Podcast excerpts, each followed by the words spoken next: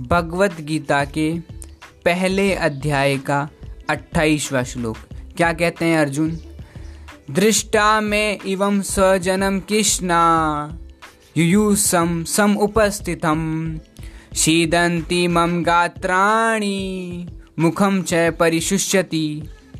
अर्जुन ने कहा, हे कृष्ण, इस प्रकार युद्ध की इच्छा रखने वाले अपने मित्रों तथा संबंधियों को अपने समक्ष उपस्थित देखकर मेरे शरीर के अंग काँप रहे हैं और मेरा मुँह सूखा जा रहा है। हरे कृष्णा।